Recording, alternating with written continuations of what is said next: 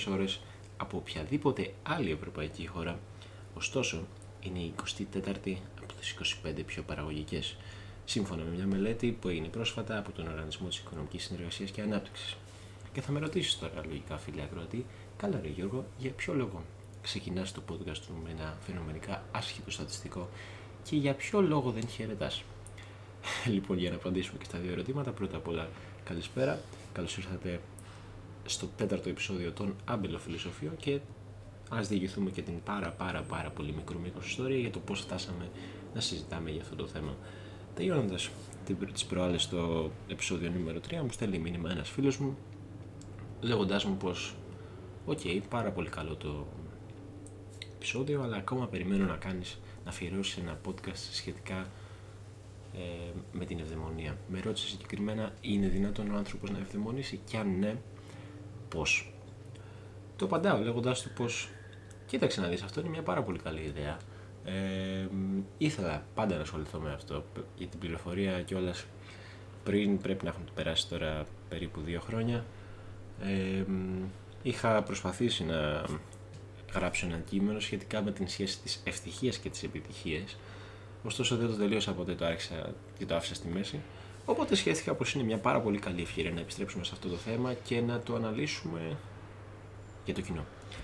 Ε, ψάχνοντας λοιπόν σχετικά με την ευδαιμονία, το πρώτο πράγμα που ε, πέτυχα ήταν ένα κάρο podcast, ε, άρθρα και βιντεάκια σχετικά με την κουλτούρα της υπερπαραγωγικότητας της αυτοβελτίωσης και του πώς να γίνω καλύτερος φοιτητής, καλύτερος άνθρωπος, καλύτερος αθλητής, καλύτερος μαθητής, καλύτερος γονέας, καλύτερος μάγειρας, καλύτερος σύζυγος, καλύτερος φίλος και καλύτερος στο να κοιμάμαι. Οπότε λες, OK, okay, καταλαβαίνω λίγο προς τα που θα πάει αυτό, αλλά ας το ψάξουμε λιγάκι. Ακούω ένα podcast και σίγουρα εντάξει αυτή βιομηχανία πλέον μπορείς να πεις ότι είναι, είναι τεράστια και πάρα πολύ κόσμος την ακούει. Ωστόσο, είναι όντως η απάντηση. Σε ρωτάει, μπορείς να ρωτήσεις τον εαυτό σου, ταυτίζονται όντως η ευδαιμονία και η αυτοβελτίωση ή υπάρχει μήπως κάτι καλύτερο; Ε, ίσως και να υπάρχει, ίσως και να μην υπάρχει. Όταν τελείωσα να ακούω εκείνο το podcast, μου άφησε μια περίεργη γεύση. Λέω τώρα, αυτή είναι η απάντηση. Δεν μπορεί να είναι τόσο απλό. Σίγουρα κάτι άλλο θα υπάρχει. Οπότε θυμάμαι που μου είχε πει κάποτε ο πατέρας μου ότι υπάρχει εκείνο το βιβλίο το οποίο πρέπει να διαβάσεις. Εγώ πάντοτε ήμουν από αυτούς που λέει ότι πρέπει να κάνεις όσο περισσότερα μπορείς και να αξιοποιήσει κάθε λεπτό. Ε, πρέπει να κάνεις συνέχεια να μαθαίνεις πράγματα, συνέχεια να εργάζεσαι, συνέχεια, συνέχεια, συνέχεια. Δηλαδή η ξεκούραση μπορεί να έρθει απλά με το να αλλάζει περιβάλλοντα. Αλλά μου έλεγε ότι κοίταξε να δεις, διάβασε εκείνο το βιβλίο και ίσως ίσως κάτι γίνει. Το βιβλίο αυτό λέγεται Η τέχνη του να μην κάνεις τίποτα. Και λέω, ας πάμε να το διαβάσουμε, τι άλλο έχουμε να χάσουμε. λοιπόν, αυτό το έχει γράψει μία ε, Αμερικανίδα συγγραφέας και κοδεσπότης ε, διαραδιοφωνικής εκπομπής τέλος πάντων, η οποία έχει ασχοληθεί, έχει δουλέψει πάρα πολύ στη ζωή της, έχει κάνει πάρα πολλές δουλειές, ήταν ε, ε, μόνη μητέρα, πώς λέγεται τέλος πάντων αυτό. Ε, Οπότε ήταν αναγκασμένη να εργαστεί πάρα πολύ σκληρά για να καταφέρει όχι μόνο να μεγαλώσει ένα παιδί, αλλά και να συντηρήσει και το σπίτι της και τον εαυτό της. Έχεις λοιπόν την εξής ερώτηση.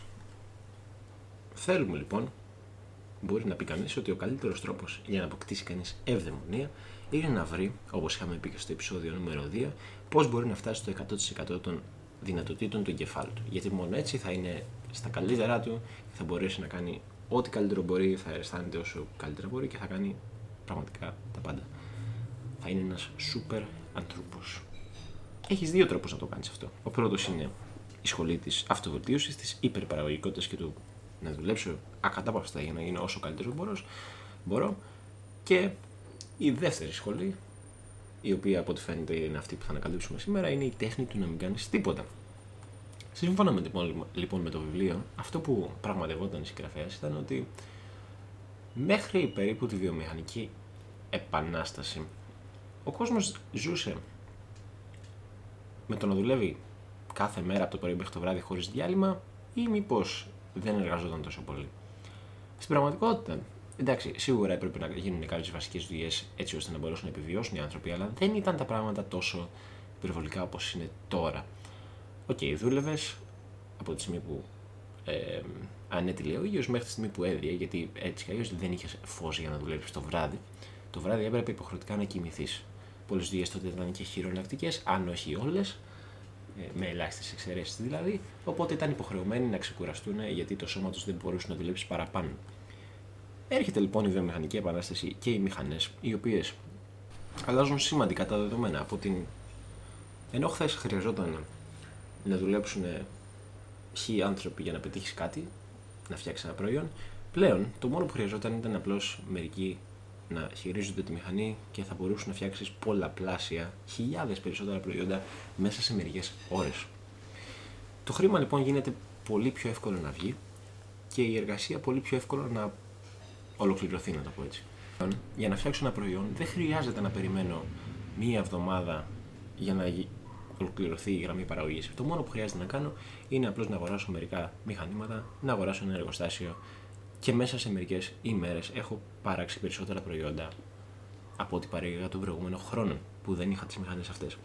Το κίνητρο λοιπόν των βιομήχανων, των νέων βιομήχανων και των επιχειρηματιών οι οποίοι ήθελαν να αξιοποιήσουν τη νέα τεχνολογία αυτή για να βγάλουν κέρδος ήταν το πώς μπορώ να πείσω την κλίμακα της γραμμής παραγωγής. Οπότε το μόνο που έπρεπε να κάνεις είναι να βρεις έναν τρόπο να πείσεις τους εργάτες σου να έρθουν να δουλέψουν. Και όχι μόνο να έρθουν να δουλέψουν από τα να έρθουν να δουλέψουν πάρα, πάρα πολλές ώρες εργασίας. Πώς το κάνεις αυτό, με κάποιο είδου αμοιβή. Δίνοντας λοιπόν κάποιο είδου αμοιβή, η οποία προφανώς είναι απαραίτητη και είναι καλύτερη ε, αμοιβή από ό,τι θα έφτιαχνε ένας αγρότης, θα είχε ένας αγρότης μόνος του εκείνη την εποχή, ο οποίος πλέον δεν θα μπορούσε έτσι και να ανταγωνιστεί, ή ένας οποιοδήποτε τέλος πάντων επαγγελματής, δεν θα μπορούσε να ανταγωνιστεί με το καινούριο εργοστάσιο. Οπότε, αναγκασμένος λοιπόν να έρθει να δουλέψει στο καινούριο εργοστάσιο με την δίθεν καλύτερη αμοιβή, πρέπει να αναγκαστεί να ανταλλάξει πλέον το χρόνο του για να μπορέσει να δουλέψει. Βλέπεις λοιπόν αμέτρητους εργάτες να δουλεύουν, εντάξει, ίσως όχι ολόκληρη τη μέρα, αλλά ίσως 14, 16, 18 ώρες ημέρας ε, στα εργοστάσια.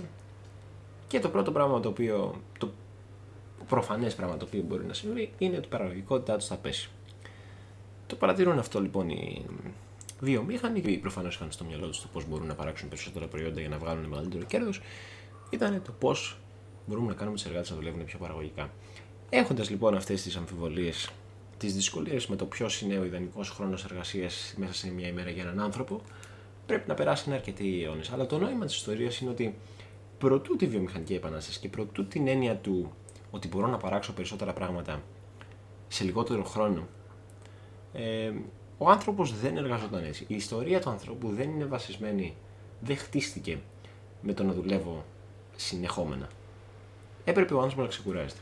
Αυτό πλέον δεν ισχύει, γιατί όχι μόνο είναι πολύ μεγαλύτερες υποχρεώσεις που έχει ο σύγχρονος άνθρωπος στη δουλειά του, αλλά και πέρα από τη δουλειά του, αλλά και οι χώροι μεταξύ του γραφείου εντός εισαγωγικών, δηλαδή του χώρου εργασίας και του σπιτιού, έχουν συγχωνευτεί.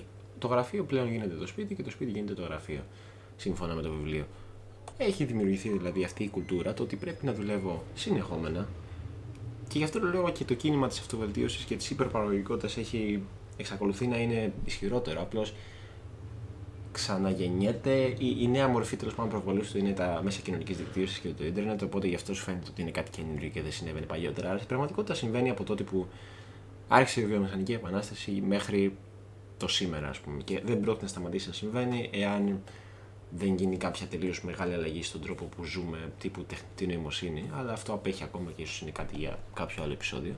Αυτό που ωστόσο συμβαίνει και η τεχνολογία που έχει ήδη προοδεύσει και βρίσκεται αυτή τη στιγμή στα χέρια μας είναι σίγουρα καλύτερη από αυτή που είχαν οι προγόνοι μας.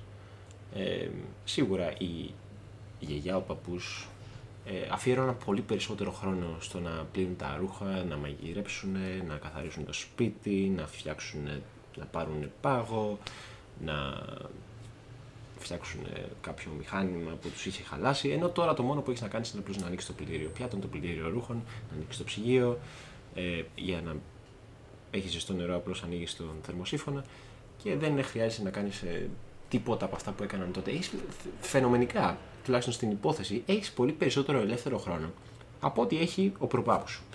Ισχύει όμως αυτό; Μάλλον όχι. τότε, παλαιότερα, βρίσκανε την ευκαιρία οι άνθρωποι με το. Ακόμα και με το να έχουν να αφιερώσουν, να γεμίσουν το χρόνο τους με τόσες μονότονες υποχρεώσεις που πρέπει να γίνουν γιατί αλλιώς δεν μπορείς να επιβιώσεις, ε, βρίσκανε την ευκαιρία να έχουν λίγο ελεύθερο χρόνο και να είναι πιο ξένιαστοι. Σημαντική, πάρα πολύ σημαντική η ξενιασία, γιατί χωρίς την ξενιασία δεν μπορείς να λειτουργήσεις το έπακρο των δυνατοτήτων σου. Υπάρχει λοιπόν τότε, υπήρχε μια ισορροπία η οποία πλέον δεν υπάρχει. Πλέον έχεις ερωτήματα του τύπου μήπως είναι στη φύση μας να έχουμε μανία με την εργασία, ειδικά από τη στιγμή που όντως η τεχνολογία έχει προοδεύσει τόσο πολύ. Εμείς πώς καταφέρνουμε να δουλεύουμε περισσότερο από ό,τι δουλεύαν οι προγόνοι μας; Ενώ έχουμε τη τεχνολογία στα χέρια μας να δουλεύουμε λιγότερο.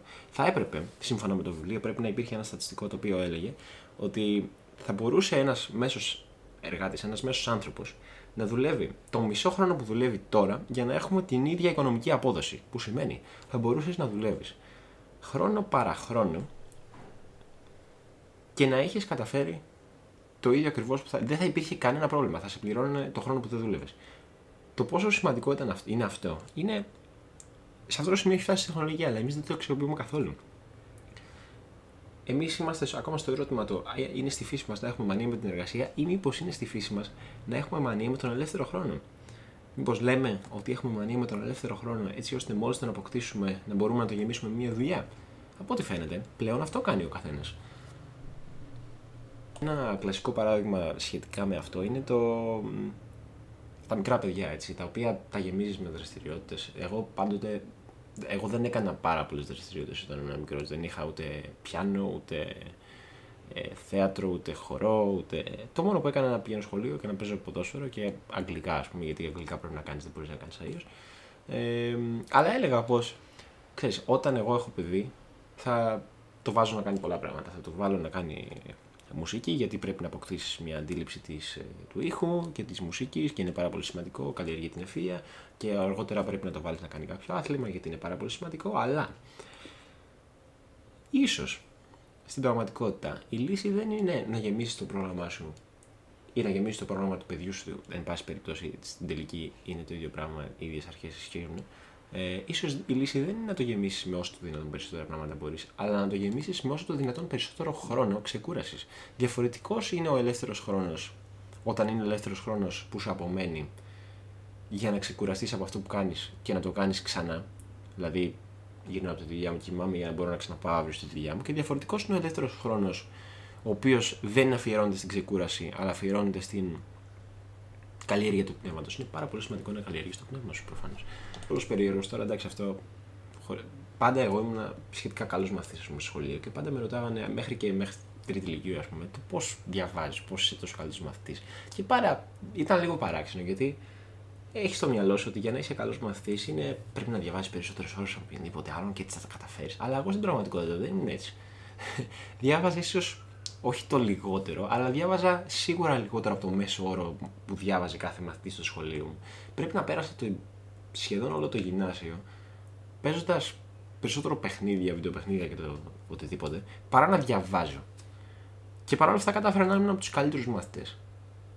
Δεν ξέρω πώς έγινε αυτό, αλλά ίσως σου δείχνει το πως η ξεκούραση, γιατί ίσως ήταν πιο σημαντικό για μένα να ξεκουραστώ, έτσι ώστε να μπορεί να αποδώσει καλύτερα ο εγκέφαλός μου, είναι πιο σημαντική από το να κάνω ένα παραπάνω, ε, μια παραπάνω εργασία, μια παραπάνω άσκηση. Όπως είπα και προηγουμένως, χρειάζεται την ξενοιασιά για να λειτουργήσεις στο έπακρο των δυνατοτήτων του. Των δυνατοτήτων σου. Αυτό κάνανε παλιά, αυτό πρέπει να κάνεις και τώρα. Δεν σου λέω να μην κάνεις τίποτα. Δηλαδή, OK, okay, η τέχνη του να μην κάνεις τίποτα είναι ένας τίτλος ο οποίος σε παραπλανεί. Δηλαδή, τι ξαφνικά θα έχεις το Dolce Vita των Ιταλών και θα απολαμβάνεις τη μεσογειακή ζωή χωρίς να κάνεις τίποτα. Τι είναι αυτό το πράγμα τώρα, καινούριο. Ε, αλλά όχι. Απλώς πρέπει να βρίσκεις έναν τρόπο να κατεβάζεις ρυθμούς όταν πρέπει. Δηλαδή θεωρούσα ότι, OK, okay, σήμερα είναι Δευτέρα. Ε, εντάξει, θα δουλέψω ας πούμε, και το Σάββατο και την Κυριακή έτσι ώστε να μπορέσω να ηχογραφήσω το podcast ας πούμε, την Κυριακή ή το Σάββατο. Αλλά τελικά δεν έκανα τίποτα από όλα αυτά και ήμουν πολύ πιο ξεκούραστος και θεωρώ πως δούλεψε καλύτερα. Βρίσκεις και λίγο χρόνο για να αναθεωρήσεις τους στόχους σου και μπορείς να κάνεις ένα διάλειμμα πρωτού αρχίσει η επόμενη εβδομάδα και πρωτού Και πρωτού γίνει οτιδήποτε τέλος πάντων, μπορείς να είσαι πιο έτοιμος να τα αντιμετωπίσεις όλα αυτά, άμα ξεκουραστείς. Άμα δεν ξεκουραστείς, το μόνο που καταφέρεις είναι να συνεχίσεις τον αυτόματο πιλότο και να χάσεις την δυνατότητα, δεν σου λέω ότι όντω θα συμβεί, τη δυνατότητα να φτάσεις σε ένα καινούριο επίπεδο στο, πάνω σε αυτό που εργάζεσαι. Για να καταλήξουμε λοιπόν σε ένα συμπέρασμα, αν πάρεις και μελετήσεις μόνο την Αμερική, θα παρατηρήσεις ότι είναι η μόνη χώρα στον κόσμο στην οποία δεν απαιτεί το εργοδότης να δίνει στους εργολάβου του άδεια μεταποδοχών. Από πού ξεκίνησαν λοιπόν όλα τα κινήματα της υπερπαραγωγικότητας και της εργασίας; Μήπως από την Αμερική. Εάν η πεποίθηση ότι η υπερεργασία δεν είναι μόνο τρόπος για να πάρεις προαγωγή, αλλά και τρόπος ζωής, τότε πού είναι το περίεργο, αν όχι μόνο αναπτύσσονται και υπερπροβάλλονται αυτές οι φιλοσοφίες, αλλά και αν ο μέσος εργαζόμενος, ο μέσος άνθρωπος, γιατί πλέον αυτό έχει εισχωρήσει σε όλη την καθημερινότητα και όχι μόνο στο οκτάωρο, δεν μπορεί να ανταπεξέλθει. Είναι κακή επιλογή. Δεν φτάνει έτσι στο 100% των δυνατοτήτων του εγκεφάλου σου. Άρα, όπως ξεκινήσαμε την ερώτηση στην αρχή, για ποιο λόγο να ψάξεις την ευδαιμονία έτσι; Ποιο είναι λοιπόν το συμπέρασμα, είναι ότι ναι, OK, okay, είσαι. Δεν, δεν σου λέω να μην κάνεις τίποτα, αλλά πρέπει να δώσεις μεγαλύτερη έμφαση από ό,τι νόμιζες στην ξεκούραση. Γενικότερα, αυτό που θέλω να πω είναι ότι πολλοί από εμάς σίγουρα είμαστε, συμφωνούμε με πολλά πράγματα και έχουμε επηρεαστεί και έχουμε πάρει κίνητρο ε, από το, τη σχολή της υπερπαραγωγικότητας, της αυτοβελτίωσης, όλα αυτά. Ε, ωστόσο αυτό που κανένα, κανένας από αυτούς εκεί πέρα δεν λέει είναι ότι πρέπει να ξεκουράζει. Τόσο απλό. Ε, οπότε πρέπει κάποιος να το τονίσει, γιατί άμα δεν τονιστεί, δεν πρόκειται ποτέ να. Ε, πας σε ένα σενάριο το οποίο δεν θα θέλεις να φτάσεις εκεί πέρα. Ποια είναι λοιπόν μερικά tips, γιατί στο κάτω-κάτω της γραφής δεν σου λέω να μην σταματήσει, να σταματήσει καθόλου το δουλειά πρέπει κάποια πράγματα να κάνεις. Ε, οπότε μερικά tips το πώς να δουλεύεις και καλύτερα, γιατί να το κάνουμε και λίγο υπερπαραγωγικό το επεισόδιο. Πρώτον, πρέπει να κάνεις μόνο ένα πράγμα τη φορά, όχι multitasking. Όταν πα να κάνεις πολλά πράγματα ταυτόχρονα, κάτι για το οποίο δεν είναι σχεδιασμένος ο ανθρώπινος εγκέφαλος, πρέπει να παίζεις με τις δυνατότητες του εγκεφάλου σου πάντα, ε, διατρέχεις κίνδυνο βλάβης της φαιά ουσίας. Όταν πας να κάνεις πολλά πράγματα ταυτόχρονα, διατρέχεις κίνδυνο βλάβης της φαιά ουσίας. Οπότε για ποιο λόγο να θες να κάνεις πολλά πράγματα ταυτόχρονα, δεν υπάρχει λόγος. Επίσης, προσπάθησε να αφιερώσεις κάθε χώρο στο σπίτι, εάν είναι δυνατόν, στο γραφείο σου κτλ. για μία μόνο εργασία. Π.χ ε, το γραφείο στο δωμάτιό σου είναι μόνο για διάβασμα και όχι για να τρως το μεσημεριανό σου. Εάν τα συγχωνεύσεις, τότε δυσκολεύεις τον εγκέφαλό σου να καταλάβει το ποια δραστηριότητα γίνεται εκείνη τη στιγμή. Είναι το κλασικό ότι χρησιμοποιώ το κινητό μου πρωτού κοιμηθώ. Ναι, αλλά εάν ο εγκέφαλο σου νομίζει ότι το κρεβάτι σου δεν είναι για ύπνο, αλλά είναι για τη χρήση του κινητού, τότε λογικό είναι να δυσκολεύει να κοιμηθείς. Ε, και το τελευταίο, αυτό που με βοηθάει εμένα είναι να κρατάς χειρόγραφες σημειώσεις και όχι στο πληκτρολόγιο, το έλεγε και το βιβλίο η τέχνη του να μην κάνεις τίποτα γιατί ο σκοπός σου δεν είναι να κρατάς να αντιγράψεις το τι σου λέει ο άλλος στο πληκτρολόγιο που σαφώς θα το κάνεις πιο γρήγορα από ό,τι άμα γράψεις με το χέρι σου ή με, κάποιο, με κάποια γραφίδα, αλλά ο σκοπός είναι να κάνεις τις δικές σου σημειώσεις που θα σε βοηθήσουν να αφομοιώσεις αυτό που σου έχει πει ο άλλος, είτε είναι μάθημα, είτε είναι ακόμα και μια συμβουλή που θες να καταγράψεις γιατί σου αρέσει να καταγράφεις καλύτερα. Αυτά. Ε, ελπίζω να ξεκουράζεστε και τα λέμε στο επόμενο επεισόδιο. Καλή συνέχεια.